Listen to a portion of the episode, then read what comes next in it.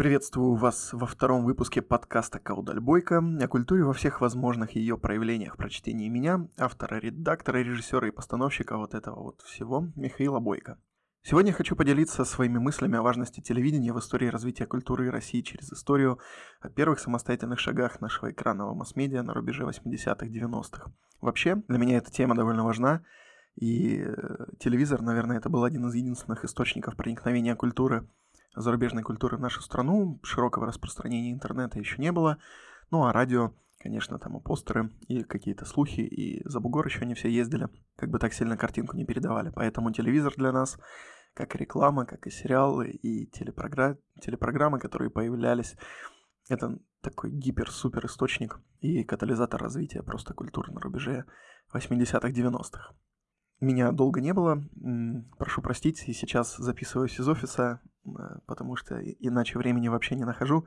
Иногда вы сможете услышать э, поскрипывание, возможно, моего кресла офисного, но не мог же я вас оставить без контента. Поехали. 1 марта 1995 год. Все телевизионные каналы начинают передавать одно и то же. Несмотря на то, что ТВ уже было коммерческим, но все-таки не центральным. Алды, может, помнит, была программа «Час пик», телепрограмма «Объединение вид». Вот вид э, вы наверняка помните, там такое жутковатое лицо на черно-белом логотипе. И все детство я разгадывал загадку, что же с этим бедным мужичком не так, и что за дулька у него на голове. Так вот, этот травмирующий детскую психику логотип — это керамическая маска древнекитайского даосского философа Хоусяна, на макушке которого сидит трехлапая жаба. Вот, а вы что подумали, можете рассказать там по ссылочке в описании к выпуску оставил. Интересно будет обсудить потом. Итак, час пик. Программа в жанре телевизионного интервью, скопированная полностью шоу американского Ларри Кинга, э, Larry King Live, вплоть до подтяжек даже ведущего. Тема 20-минутной программы, как правило, выстраивалась вокруг какого-нибудь информационного повода, связанного с событиями в политике, экономике, культуре или спорте. В отдельных случаях гость мог быть приглашен и без особого повода. Ключевыми критериями для появления гостя в кадре являлись не его известность или раскрученность, а профессионализм и интерес для зрителя. Автором программы был Владислав Листьев. Главной программой телекомпании «Вид» был все же «Взгляд». Сложно сопоставлять сейчас нынешний уровень съемки той передачи, но в сравнении с новостными выпусками центрального телевидения СССР это была просто революция. Просто вот представьте, да, вот эти выпуски с, с одного плана, максимум с двух, э, статичный ведущий, говорящая голова, чего-то там делает, и, конечно, это был прорыв. В четвертой студии Останкина, вышедшая впервые 2 октября 1987 года, так еще и в прямом эфире, что по тем меркам был прорыв в технологиях, и такое себе только советское время могло позволить. Так вот, выходит взгляд, признанный, э, призванный привлечь или скорее даже отвлечь советскую молодежь от забугорных вещателей, снятых уже тогда запрета, ну типа BBC и Голоса Америки. Ведущие одевались и говорили так же, как зрители, которых они надеялись завоевать. Легкий цинизм, знание западной поп-культуры, осведомленность э, в новостях извне, но при этом свои такие ребята, которым хочется доверять. Одним из э, ведущих передачи был Влад Листьев. В тот же день мы все еще про 1 марта 1995 года. Э, Ельцин приезжает в Останкино и извиняется в прямом эфире произошла трагедия для всей России. В общем, не было тогда ни одного человека в стране, который бы не знал Листьева. И все говорят про его убийство. Дело до сих пор не раскрыто, у Пивоварова и Собчак есть ютубчики на эту тему годные, ну, относительно свежие выпуски, под год уже, наверное, но посмотрите. Так чему это все? Тогда в конце 80-х в стране было только одно центральное телевидение, которое отвечает, ну, вообще за все. Просто приведу пример программы Первого канала 28 февраля 1986 года. Итак, 8.00. Программа «Время», 8.50 «Утро пионерии», 9.20 «Не имеющий чина», это телефильм, третья серия, 10.30 на 20, 27-м съезде КПСС, но почему-то все время хочется сказать на 20-м, так уж, видимо, на уроках истории его вбили в голову. 10.45 Мир и молодежь на 27-м съезде КПСС в 14.30, в 15.00 премьера документального фильма «Бам есть», «Бам» продолжается, 15.20 фильм детям «Орленок», 16.35 концерт, 17.15 мультфильм, 17.40 Чайковские фрагменты из балета «Щелкунчик», 18.15 дневник 27-го съезда КПСС, 19.00 фотоконкурс в объективе «Родина», 19.05 «Песня Афганистана», 19.30 впервые на экране ЦТ, худфильм «Дублер» начинает действовать. ЦТ, соответственно, центральное телевидение. 21.00 время, 22.00 песня 86 и 23.00 спутник телезрителя. а потом до следующих 8 утра просто белый шум. Э, видели наверняка заставочку такую разноцветную, типа там отладка. И тут появляется что-то совсем отличное от понятного ТВ. Без одного плана вот этого вот новостного классического, со смехом и даже сарказмом. Магия свободы, магия телевидения. Потому что телевидение — это сильнейшая магия, и она может работать в добро и во зло. И вот она работала в, в добро у них. Так сказал Эдуард Саглаев, руководивший в то время редакцией центрального телевидения. Ну, сказал он это не тогда, а вот как раз, э, наверное, годом ранее, но тогда он возглавлял редакцию центрального телевидения. История совпадения конкретных людей, конкретного времени и конкретного медиа. Такое бывает редко. Тогда чувствовали, что падение цензуры рядом. Тогда было ощущение азарта. Ну, не из-за ТВ, только просто общее чувство было в народе. Например, внезапно вместо павильона «Космос» на ВДНХ открылся американский салон лимузинов. Павильона «Космос», того, где Буран стоял, «Космос», СССР, там, и, ну, не то чтобы единственное, но одно из самых знаменательных достижений. Представьте, на его месте просто открывают салон по продаже лимузинов. И э, проходят уже номера с так называемой зеленой собакой. Это э, сюжет, который явно не пропустит в эфир. Что-то, ну, очень реакционное, но по сути бессмысленное и ненужное. Просто чтобы отвлечь цензуру. Страна большая, выходило все тогда в эфир пачками по часовым поясам. И вот этих собак предлагали на первую орбиту. Так называлась первая орбита, это первая часть часовых поясов, первые, кто видели, получается, все эфиры. И вот, ну, Дальний Восток, соответственно. Собаку в эфир не пускали, цензура резала, но все из сюжета вычеркнуть нельзя, потому что как бы ему выходить пора, и действительно важные вещи проходили. Прием, на самом деле, для обхода советской цензуры не новый, его придумали даже не совсем телевизионщики может даже и не Гайдай, но Гайдай в первой своей версии «Бриллиантовой руки», уж этот фильм вы видели наверняка, ну или хотя бы слышали о нем, э, прилепил кусок съемки ядерного взрыва и заявил комиссии Госкино, что у него вот такая гениальная режиссерская задумка. Так что пусть вырезают из фильма что угодно, кроме гриба. Э, разумеется, именно взрыв и заставили выкинуть, а многие теоретически возмутительные сцены, типа вроде ставшего тогдашним мемом «Русу туриста облику мораля», остались незамеченными. Конечно, все было не настолько просто. Э, цензура за 80 лет там поднаторела знатно за 70. Программы снимали с повтора, но, что забавно, Сагалаев, вот тот самый руководитель редакции центрального телевидения, оценивал и платил авторам, тогда уже вот платили, да, дороже за те программы, которые отдел цензуры снимал с повтором. Это был вот один из тех людей, который понимал, к чему все идет, и поощрял и в 1988 э, году в газете «Советская Россия» была опубликована статья преподавателя Ленинградского института Нины Андреевой «Не могу поступаться принципами». Можно найти в интернете, и за этой статьи ссылочку оставлю в описании к подкасту. Из-за этой статьи временно были сняты с эфира Листьев, Любимов, Захаров, это как раз вот ведущие взгляды. И вообще их не очень э, признавало журналистское сообщество этого самого любим... Листьева, Любимого, Захарова. Как в свое время, если помните, взрослые дяди, ну да, да, я сам не знаю, не признавали какого-нибудь Ивангая. Сейчас есть всякие Моргенштерны, но э, тот же Ивангай впоследствии стал самым топовым российским ютубером. И был у Урганта, что, знаете ли, по меркам э, нашего российского ТВ, это как попасть на шоу Копри Уинфри, ну, это мечта вообще любого артиста, известного человека. Ну, а если не помните Ивангая, то вот да, это были Моргенштерны своего времени, в прямом и известном всем смысле, то есть Моргенштерн как череполомательная палка такая, Моргенштерн, который вот это как дела, как дела, это новый Кадиллак.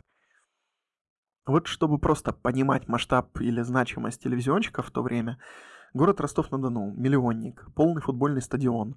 И там Лысенко, Любимов, Захаров, ведущий взгляда с какой-нибудь рок-группой на разогреве. Эти ребята с телевизора разговаривали по 2-3 часа, стоя на стадионе перед много десятитысячными аудиториями. Блогеры в офлайне вообще такое могут, я не знаю, не, не встречал. Если не считать там, всяких комиков типа Сабурова, э, но не припомню, чтобы что-то такое было. А здесь они не просто про свои передачи говорили, они говорили, просто говорили 2-3 часа и собирали огромные толпы. Также появляются и первые рекламные истории, что для меня вообще как раз самое интересное, что я это время люблю. Начинает активно развиваться рекламная индустрия. Представьте, ну, одним из первых рекламодателей был, конечно, Макдональдс. Ну, не конечно, но, э, может, видели эту картинку из 90-х, огромная очередь там, перед первым Макдональдсом, который открылся в Москве. И вот представьте, все союзные фирмы, Pride Прайм-тайм. Прайм-тайм — это вот топовое время, когда максимальное количество людей смотрит телевизор.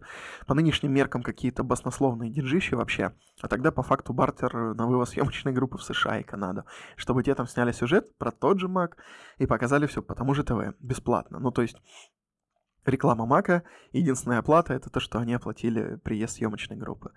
Ну вот, просто э, это не так дорого, в смысле, по меркам текущего ТВ. Вот, к слову, чемпионат мира там, 2018, э, который в России проходил секунда на Первом канале, могла стоить больше миллиона рублей. Секунда.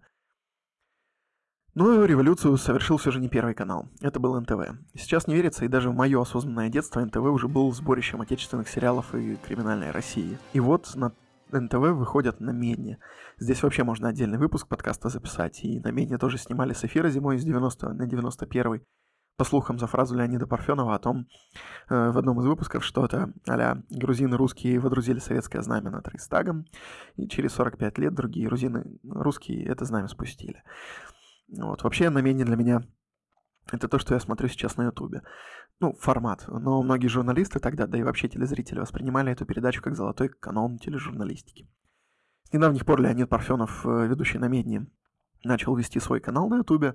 Он не возвращался, да и не может и не хочет возвращаться на ТВ после увольнения в 2004 И с этого канала я начал смотреть Ютуб. Канал называется Парфенон, и вино я стал пить больше, ну и вообще действительно значимо это все для меня получилось. Рекомендую к просмотру, вот на днях вышел на Медне 2013. Вообще, Парфенов меня впечатляет. Не своей позицией, а феноменальной памятью, умением рассказать, вставить цитату, обратиться к чертогам и вытащить оттуда подходящее четверостишее. Ну или просто взять между собой, там, связать события самым увлекательным способом. Это один из тех образов, к которым я хочу стремиться в своих э, культурно-обозревательных потугах. Оказываясь в Москве, э, я шел по стопам Парфенова, посещая те же выставки, про которые он рассказывал у себя в выпусках.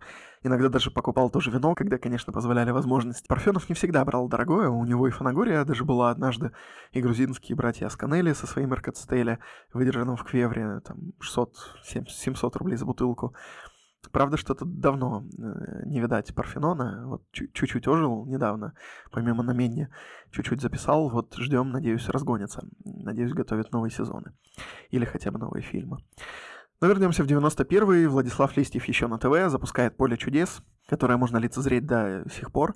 В детстве я очень эту передачу любил, и для меня бессменным ведущим всегда был, конечно, Усатый Якубович, но запускал и вел передачу по началу Листьев. Они как-то рассказывали про то, как относились с недоверием первые победители телепередачи про первый выигранное авто. И вот в этом месте мне как раз все понятно. Я несколько э, лет работал маркетологом в букмекерской компании Funbet. Э, да-да, и при этом слове у вас наверняка где-нибудь что-нибудь шевельнулось. А даже если нет, то с недоверием к этой индустрии относятся до сих пор. Много стереотипов, много слухов, хотя все довольно прозрачно. И вот мы тоже разыгрывали автомобили, я сам организовывал и проводил такие акции в разных городах нашей необъятной. И вот как-то на одном из розыгрышей стоят два друга, один уже держит в руках деньги, э, один из призов, э, другой, глядя на эти деньги, все равно кричит, что это все обман. Это другими словами, правда, но не суть. И даже если сейчас я попытаюсь вам объяснить, насколько честная и прозрачная была система, вы мне все равно не поверите. А вот представьте 91-й, когда в телепередаче можно выиграть автомобиль. Вот. Так вот, телекомпания «Вид», э, которая создала «Поле чудес», создает еще несколько передач. «Поле чудес», «Тема», «Мусабос», «Матадор». «Матадор», кстати, первый выход Константина Эрнста, э, Политбюро, но взгляд понемножку умирает. Возможно, эпоха закончилась, потому что началась коммерциализация ТВ, и это был не самый такой монетизируемый формат. Есть огромное количество независимых производителей контента к тому времени. Но единственный способ заработать на ТВ им э, в уже не коммунистической стране это показывать рекламу. Это и сейчас только так и работает, и все сериалы, все продакшены по телевизору мы смотрим только потому, что экранное время стоит э, столько, сколько стоит. И вот э, реклама для бизнеса, который уже широко развернулся, единственный способ заработать. Листьев не хотел идти на поклон к малиновым пиджакам, чтобы там наклянчить у них денег для содержания студии. Он хотел заниматься тем, чем любил. Но на это нужны деньги, а деньги от рекламодателей все было иначе, это сейчас все красивенькое, но вы посмотрите на то, сколько стоит секунда, опять же, на каком-нибудь ТНТ там, или СТС, и как много рекламных блоков в эфире. Помимо типа нативных интеграций, которые у нас так и не научились делать, э, к слову, там, вспоминаю, мне однажды попался, да, честное слово, именно случайно попался кусок записи «Дома-2», и там вот самым убогим образом, типа, ты пила этот йогурт? О, чудо! И крупным планом в ручке бутылочка, идеальным образом повернутая логотипом в сторону наезжающей на этот же самый логотип камеры. Вот. Но в первую очередь люди, пришедшие на ТВ, а, кстати, рекламу-то делали вообще-то очень знатно. Посмотрите, там э, рекламу банка Империал Ну и вообще, э, сейчас такой рекламы нет. Не знаю почему. Может быть, есть у меня идея, это тема отдельного выпуска, но просто эпоха изменилась. Но тогда, конечно, реклама была круче. А как делали Pepsi? Ой, да, я могу сейчас еще на час заговориться, но э, в первую очередь э, люди, пришедшие на ТВ, они пришли, чтобы реализовывать свои идеи. Ну или тешить тщеславие, там два варианта было. Но никто не хотел бегать за спонсорами и продавать рекламу в своей передаче, поэтому быстро появились агрегаторы, они спонсировали передачи, взамен получая все рекламное время, которое потом успешно перепродавали другим. И туда могло залетать вообще все что угодно, э, как бы тот же вид особо не контролировал. И это были миллионы долларов. По тем меркам, ну, очень большие деньги. Э, в предыдущем выпуске подкаста я рассказывал, что порция сашими в первых японских ресторанах в начале 90-х стоила 25 долларов при среднемесячной зарплате в 15 долларов. Условно, а может, его, его очень очевидно, но можно разделить э, всех телевизионных людей того времени на два лагеря. Те, кто делал революцию внутри ТВ, э, ну, или там культурную революцию, и те, кто делал революцию в стране, то есть политическую революцию. И однажды в поле чудес, то есть как, как это все можно для себя разложить, разграничить, вот однажды в поле чудес приходит предложение провести передачу в партнерстве с Автовазом, который тогда принадлежал Березовскому. Может быть, вы слышали, это одна из теорий заговоров там, или причин, почему Березовский потом бежал, и, и с мистером Пэтом у него были всякие истории. Но, в общем, Якубович едет в Манеж, там встречают Бадри Патаркацевшвили, жутко мне всегда тяжело эта фамилия дается, но дядька знатный, фамилию запомнить надо. И понеслась, в общем понеслась я это я про влияние Березовского на телевидение. Попозже об этом расскажу. Есть еще версия, по которой, ну не версия, а как бы действительно было. Ну, вроде как. Э, в общем, Ирена Лесневская, создатель РЕН-ТВ, РЕН-ТВ уже тогда был, предлагает идею создания независимого канала, э, на содержание которого государства нет средств, и, соответственно, она идет к Березовскому. В общем, так или иначе, там достоверно, может, и неизвестно, может быть, известно, э, но в 1994 году Березовский становится акционером Первого канала. Вот, ну а вообще канал-то задумывался независимым, и поэтому были еще другие члены ассоциации э, независимых телепроизводителей. Это ВИД, нам уже известный, АТВ, который тогда делали Кира э, Паршутинская, Анатолий Малкин, и РЕН, соответственно, Ирена Лесневская, ее сын. Не подписывайте ничего сейчас. Камера наезжает, отъезжает, тогда начнете. Это было сказано 25 декабря 1991 года Горбачеву, первому и последнему президенту Советского Союза. И сказано это было Егором Яковлевым, руководителем советского телевидения на тот момент. Соглаев чуть попозже пришел. Ну, он вообще редакцией руководил. Когда Горбачев закончил речь, Яковлев даже предложил переснять, потому что речь оказалась не очень убедительной, а говорящий не очень уверенным. Что Горбачев, конечно, счел в равной степени абсурдным и бестактным, как будто можно как перезаписать историю. Все-таки момент, знаете ли, не, не телевизора ради. Но флаг СССР уже э, спустили навсегда, а телевидение уже имело весомую власть. Просто представьте, что президенту дает наставление, как ему нужно там что подписать, в какой момент и как сказать. Просто руководитель советского телевидения. И это еще советского. Интересно, но похоронил советскую пропаганду и идеологию один из ключевых членов Политбюро ЦК КПСС Александр Яковлев. Не Егор Яковлев, а Александр Яковлев. Именно он стал идеологом гласности, освободил распространение информации из-под контроля государства. Это был совершенно удивительный период. Вообще, что-то такое невероятное. Все газеты хором требовали ликвидации советского строя. То есть, по сути, ликвидации существовавшего тогда государства, которое и кормило эти газеты. Тогда все существовало за счет государства.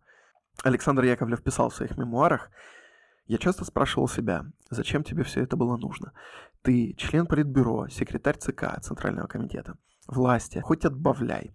Всюду красуются твои портреты, и даже носят по улицам и площадям во время праздников. Какого рожна-то еще надо? Но мучило меня совсем другое. Многие годы я предавал самого себя.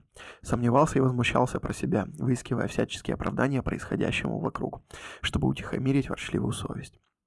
Все мы, особенно номенклатура, так и жили двойной, а вернее тройной жизнью. Думали одно, говорили другое, делали третье.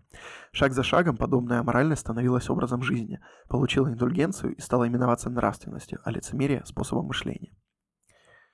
Возможно, кто-то сейчас проведет параллели с действительностью, но у меня нет задачи там навязать вам какое-то свое мнение о нашем времени. Я просто рассказываю вам историю. А как говорит редакция, выводы делайте сами. И вот, надеюсь, у меня свои тоже фразочки когда-нибудь появятся. И вот в годы СССР даже самые важные события, определившие судьбу всей страны, держались в тайне от народа. Ну, например, часовой э, доклад, четырехчасовой доклад Хрущева, на котором он развенчивал культ личности Сталина, огласив масштаб внутрипартийных э, чисток на знаменательном 20-м съезде КПСС 1956 года. Я о нем сегодня вспоминал. Вот да, он у меня в памяти как-то забился. Забавно, но Первым этот доклад напечатали Нью-Йорк Таймс спустя буквально несколько недель после выступления Никиты Сергеевича, а в советских СМИ текст доклада появился только спустя 33 года в 1989 году. Вообще в то время интеллигенция, э, ей я в этом случае называю всех проницательных читателей газет и зрителей ТВ, делала выводы на основании того, что не было сказано. То есть пробелы были значимее напечатанных слов. Официально о Чернобыльской аварии 1986 года сообщили только два дня спустя в 20-секундном выпуске новостей.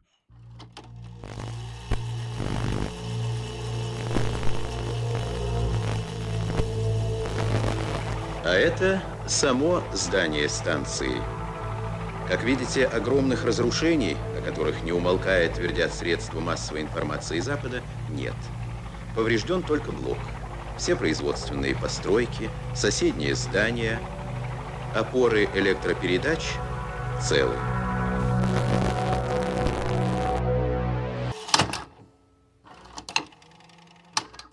Но это стало сигналом для все той же интеллигенции настроить радиоприемники на частоты зарубежных станций и услышать правду. Все тот же Хрущев в 1961-м даже разрешил напечатать «Один день Ивана Денисовича», который Солженицын прислал тогда Твардовскому в редакцию журнала «Новый мир». Храб, храбрый дядька этот Твардовский э, вот, обратился напрямки к первому секретарю ЦК. Вот, почему храбрый? Потому что литературоведы там до сих пор считают, что «Один день Ивана Денисовича» значительно повлиял на дальнейшую историю Союза, то есть не только развитие культуры, а вообще историю. Вот, я, кстати, недавно почувствовал в себе силы начать читать Солженицына, в том числе, и как раз начал с «Одного дня Ивана Денисовича», и вау, я прям без отрыва читал. Первая книга Солженицына, и очень, очень, очень, очень мне зашла. Я даже не могу сейчас быстро подобрать э, какие-нибудь эмоции, но Э, давайте к теме. Позже с приходом к власти Горбачева произошла, если можно так сказать, э, архивная революция. Стали печатать и Пастернака, и Ахматову, которую держали до этого под запретом. Вот, ну об этом тоже э, как-нибудь в другой раз. Сегодня у нас про телевидение все-таки. И вот такая гласность которую там вроде бы потихонечку протаскивали и тот же Александр Яковлев, и переход от советского центрального телевидения к свободному был не таким уж молниеносным. Вообще не Горбачев, бывший генеральный секретарь ЦК КПСС, первый и последний президент СССР, если вдруг кто не в курсе, мой соотечественник по малой родине, учившийся в Ставропольском там, аграрном университете, ни Яковлев, который Александр, ни Егор, вот Александр, который идеолог перестройки, не собирались изначально ликвидировать строй в их понимании гласность — это просто путь э, оживить страну, дать новый виток советской жизни. Как это повернулось потом, мы еще с вами сегодня немножко поговорим. Я не буду это превращать в политическую сводку или историю. У нас все-таки про телевидение и то, как он повлиял на развитие культуры. И вот таким витком попытка оживить страну э, стала телепрограмма «Взгляд». Я уже говорил про нее сегодня, но немного в другом ключе. И вот э, одним из главных ведущих «Взгляда» был Александр Любимов. Сложно описать его образ словами, по-моему, он в более позднее время на экранах особо не появлялся. Он там больше ушел уже в офисные дела, там, продюсирование, по-моему, всякие такие штуки.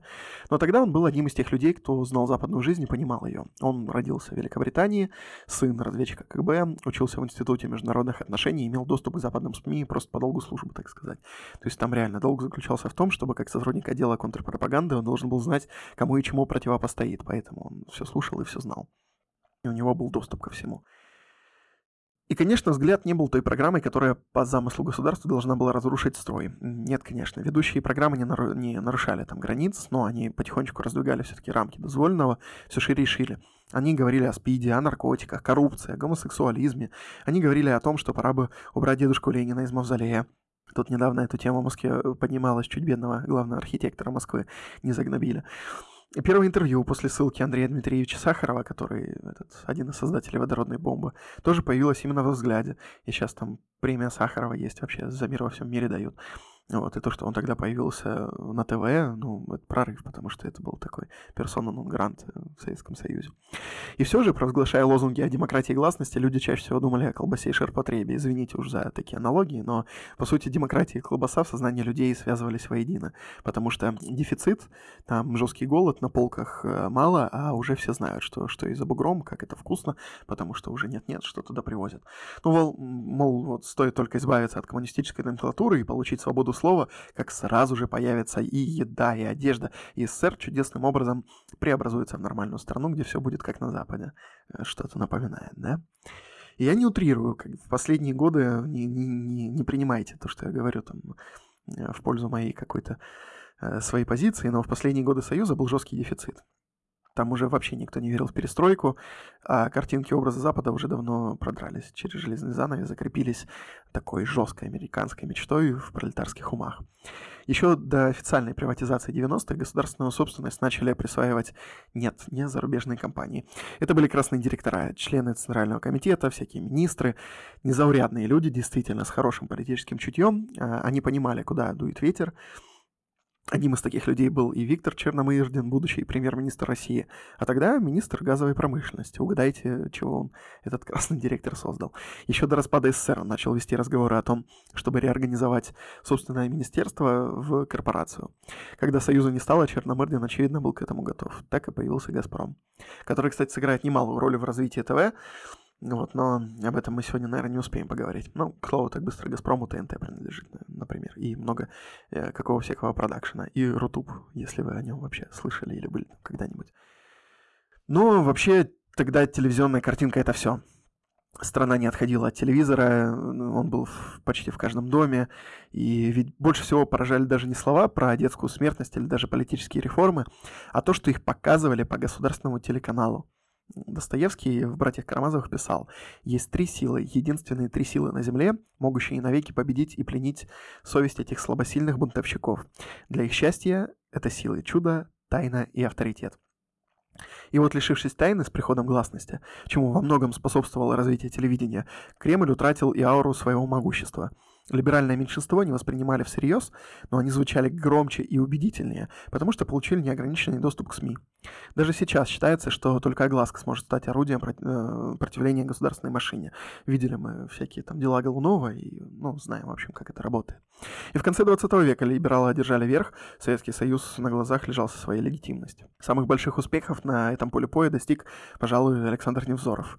Мастер чернухи в разное время с разным успехом был и певчим в церковном хоре, и ультранационалистом, и каскадером, и либералом, но впервые он появился, он не профессиональный журналист без образования, но он появился на экране в 1987 году, э, ведущим ежедневной передачи 600 секунд, где, не стесняясь в высказываниях, вообще, в смысле не стесняясь, он э, срамил бюрократов, разоблачал коррумпированных чиновников.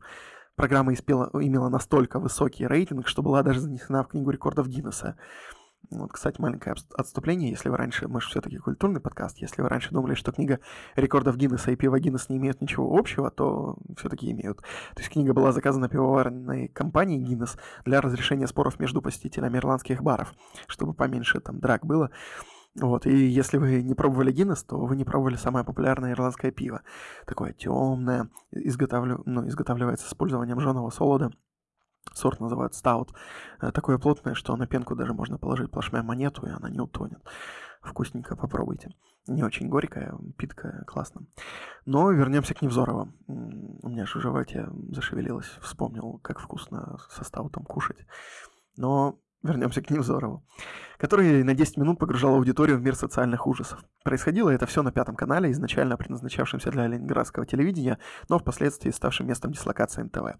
То есть раньше если кто-то помнит, действительно был первый канал, второй, третий, четвертый, и там закреплены были передачи. Это сейчас там уже какая-то непонятная магия происходит, но НТВ, по-моему, был на седьмом или восьмом, а НТВ, э, соответственно, на пятом. А первый на первом, а СТС, по-моему, на третьем, а РЕН, может, на четвертом, я уже не помню. Но в своем интервью Невзоров говорил, я же не журналист, не репортер, у меня нет ни журналистского образования, ни понятия про журналистскую этику. Он был э, Че он? Я же в прямом лице цитирую. Я был конкистадором, который завоевывал информационное пространство, когда оно было еще не освоено. Мое дело было пройти это пространство, кроша дикарей, каких-нибудь секретарей обкома партии. Я никогда не был связан никакими моральными нормами или соображениями общественной пользы. Мое дело конкистадорское. Я прошел, за мной ломанули все остальные. Стали обживать эти пространства, возделывать и выращивать свои сорта информации. Если эта речь вам кажется пафосной, посмотрите интервью э, Невзорова у Дудя с Невзоровым, вопросы отпадут. И на самом деле пафоса в этих словах мало, посмотрите. С 1989 по 1991 количество людей, считавших, что социализм не, прирос, не принес народу ничего, э, увелич... ну, ничего полезного и вообще ничего, увеличилось с 7 до 56%. Это действительно был телевидение, в смысле мощнейший инструмент влияния. Мы с вами еще увидим чуть позже, как быстро менялись рейтинги кандидатов в президенты десятью годами позже, в результате выхода всего нескольких телевизионных передач. И отмотаемся чуть тоже назад, на 1989 год в Дрездене один сотрудник КГБ сжигает документы, опасаясь, что разъяренная толпа вот-вот э, пойдет на штурм штаб-квартиры. Помним, да, там историю с ГДР, Берлинской стеной, вот это вот все. И через 11 лет э, вот этот человек дает интервью для книги, которая называется «От первого лица», нескольким журналистам. И в числе этих журналистов была э, Татьяна Геворкян.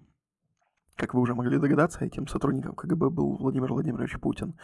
Но не только он один больше не чувствовал за собой государство, сжигая документы в Дрездене.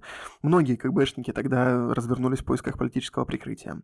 Владимир Путин тогда устремился работать с выбранным мэром Санкт-Петербурга Анатолием Собчаком, отцом недавнего кандидата в президенты Ксения Собчак, ныне блогера вот, с довольно иногда интересными интервью, не, не, не в обиду, не в защиту. Но действительно есть персонажи у Ксении в выпусках, которых очень интересно посмотреть.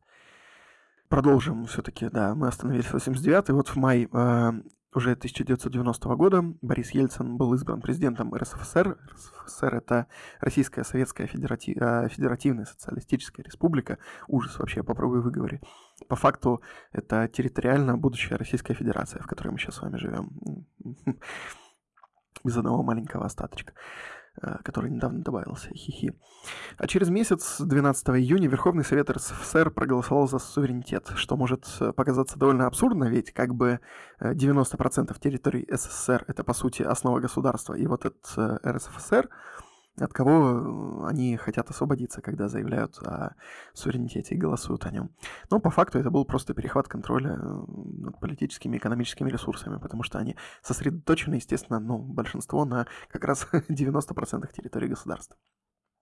Политбюро подтянулось к двум до сих пор самым главным рычагам, это силовики и СМИ.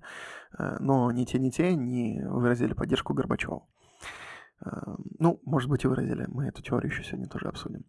Тогда Горбачев поворачивает вправо. В декабре 1990-го он распускает президентский совет, куда входил как раз Александр Яковлев, идеолог э, перестройки, и вот тот человек, который чуть-чуть подталкивал телевидение гласности. И вместо либерально настроенного Вадима э, Бакатина, отказавшегося подавлять массовые демонстрации, э, он был главой МВД, э, назначили тогда Бориса Пуга в телевидение, а телевидение отдали Леониду Кравченко. И это, в общем, оба консерваторы с блестящей государственной карьерой. Вот тут никаких секретов нет. Э, готовится подавление, заявившего год назад о суверенитете либерального правительства Литвы. И подавление это начинается со штурма литовского телерадиовещательного центра в январе 1991 года. Советское телевидение по указанию сверху изображает эту карательную акцию как нападение литовских националистов. И одним из единственных журналистов, отказавшихся зачитывать в 1991 году на э, телевидении этот вариант текста, про литовских националистов был Дмитрий Киселев. Его-то вы точно знаете. Впоследствии он получил за это государственную медаль от Литвы, которую, правда, последняя отозвала в 2014 году за пропагандистскую деятельность Киселева во время событий на Украине. И в Москве Главным источником адекватной информации стала частная э, радиостанция «Эхо Москвы» под руководством бессменного главного редактора Алексея Венедиктова. С ним тоже куча интервью. Очень интересный дядька. Операция в Вильнюсе провалилась. Это вот штурм, в смысле, литовского телецентра. И в аналитическом докладе, предоставленном Горбачеву, настойчиво рекомендовалось установить контроль над СМИ. Вот, мы знаем, да, мы, как это сейчас все работает. И все же Горбачев не стал соглашаться с ГКБ. Правда, причиной э, там, может, личные какие-то качества Михаила Сергеевича. Обсуждать мы в этом подкасте не будем. Давайте я все-таки про ТВ. К Минаеву сходите, у него на ютубчике сейчас интересный цикл уроков истории в авторском прочтении. Там это все послушаете. Так вот, буквально через полгода после штурма Литовского телерадиовещательного центра внутренние войска особого назначения окружают уже московский телецентр здания ТАСС. Утром следующего дня по всем каналам показывали небезызвестный балет «Лебединое озеро», но хоронили не Горбачева, хоронили Советский Союз. Не хочу я тут растягивать исторические баллады, я уже несколько раз перед вами за это оправдываюсь, но и без меня тут достаточно. Суть в том, что путь э, начался с захвата Останкина. То есть буквально за два года существования относительно независимого ТВ место дислокации телевизионщиков стало сравнимо с Белым домом, просто по значимости политической власти. Последний, в смысле Белый дом, расстреляют двумя годами позже. И там тоже не без журналистов обойдется. Многие корреспонденты говорят, что это были одни из самых счастливых дней в их жизни. Не в том смысле, конечно, не из-за расстрела Белого дома, не, не так абсурдно, но журналисты наконец получили возможность заниматься журналистикой, как бы странно это ни звучало. Они воевали свободным словом, защищая его же. И вот я опять скатываюсь в историю России. Подкаст все же о культуре. Быстрое переключение телевизора с одной программы на другую, к которому прибегают, чтобы не смотреть рекламу, называется запинг. Буржуазная мысль довольно подробно исследовала психическое состояние человека, предающегося запингу, и соответствующий тип мышления, который постепенно становился базисным в современном мире. Но тот тип запинга, который рассматривался исследователями этого феномена, соответствует переключению программ самим телезрителям. Переключение телезрителя, которым управляют режиссер и оператор, то есть принудительное индуцирование субъекта номер два в результате техномодификаций – это другой тип запинга, насильственный, работа по изучению которого практически закрыта во всех странах, кроме Бутана, где телевидение запрещено. Но принудительный запинг, при котором телевизор превращается в пульт дистанционного управления телезрителем, является не просто одним из методов организации видеоряда, а основной а основой телевещания, главным способом воздействия рекламно-информационного поля на сознание. Поэтому субъект второго рода будет в дальнейшем обозначаться как Homo sapiens или HZ. Повторим этот чрезвычайно важный вывод. Подобно тому, как телезритель, не желая смотреть рекламный блок, переключает телевизор, мгновенные и непредсказуемые техномодификации изображения переключают самого телезрителя. Переходя в состояние Homo sapiens, он сам, в смысле телезритель, становится телепередачей, которой управляют дистанционно. И в этом состоянии он проводит значительную часть своей жизни если вы в какой-то момент потеряли нить, и это нормально. Только что я процитировал отрывок из «Поколения Пи» Виктора Пелевина. Вообще культовая книга, если еще не читали. Я не буду спорить сюжет, потому что настоятельно рекомендую это произведение освоить самостоятельно, но Основная история романа, не его смысл, конечно, но она разворачивается вокруг товарища, которому хорошо давалось именно создание рекламы. Это много как раз про культ и заговоры на ТВ, и вообще вот, это очень-очень интересно. Э, интереснее, наверное, и гораздо, чем мой подкаст, будем объективными. Но, может быть, э, мне от этого книга и нравится больше, что через нее я чувствую какую-то причастность к великим делам того времени, потому что сам как бы начал свой путь с рекламы и до сих пор около этого всего как бы кручусь. Но у Пелевина всегда вымысел апеллирует к реальности, и за каждой метафорой, э, метафорой или абстракцией у него стоит реальное культурное, социальное или политическое явление. А если учесть, что выпускает Виктор Олегович по одному увесистому роману в год, его смело можно назвать исследователем и летописцем современности. И вот «Поколение Пи» — это своего рода летопись э, кулуарных историй существования российского телевидения в 90-х. Вообще реклама на ТВ в то время штука невероятно особенная. Таких нововведений, конечно, было много в то время, но до широкого распространения интернета у мамы правил исключительно зомбоящик. Вроде как основной, основным поводом убийства Листьева, о котором я сегодня много говорил, вначале является именно конфликт на уровне рекламного времени. Когда Листьев понял, что они раздали эфирное время всем подряд, он ввел мораторий на рекламу на несколько месяцев. Это был человек идеи, помним, да, который не занимался революцией, не занимался бизнесом. Он мечтал о свободном телевидении. Об этой истории есть пара крутых выпусков. Ссылочки я оставлю в описании к подкасту вперед смотреть. И вот эти ребята, которые рассказывают на YouTube про телевидение 90-х, они ведь сами родом из Останкина. Пивоваров, Невзоров, Парфенов, конечно. Этих журналистов давно, давно не видно на ТВ. Но интереснее тот факт, что они никуда, получается, и не уходили, потому что нынешний YouTube очень похож на ТВ 90-х. Полная свобода и даже больше. Если раньше они были ограничены рамками эфирного времени программы, то сейчас у них есть свой телевизор. Но никогда бы на ТВ не было возможно показать трехчасовой фильм Дудя про Беслан. И Солодников на Ютубе есть, канал еще не Познер, его тоже телевизионный журналист ведет. И тоже рекомендую горячо, ибо такого количества интервью с представителями культурной и интеллектуальной элиты России вы больше вообще нигде не найдете. Э, а Шихман со своим шоу «Поговорить». Она тоже там где-то на региональном ТВ ведущей работала. В общем, никуда не делся и не забылся тот романтизированный образ свободного эфира. И деньги за рекламные интеграции там приличные. Конечно, пока не сравнятся с оборотами телевидения, но по подсчетам Forbes тот же Пивоваров заработал за год 980 миллионов 980 тысяч долларов – ну, что в пересчете, да, если на наши деревянные, то, кстати, 7-6,5 миллионов примерно. Да, да, где-то так. А Label.com, это который «Что было дальше», Елена Кука, ребята с ТНТ, э, которым владеет «Газпром», заработали немногим э, меньше 280 миллионов рублей за этот же год. И это только статистика платных интеграций. Сюда не входит монетизация и донаты. Э, давайте чуть отойдем. Вдруг кто не в курсе, монетизация — это то, что платит Google создателям контента за то, что показывает зрителям этого контента рекламу. То есть есть условный рекламодатель который хочет показывать рекламу на YouTube.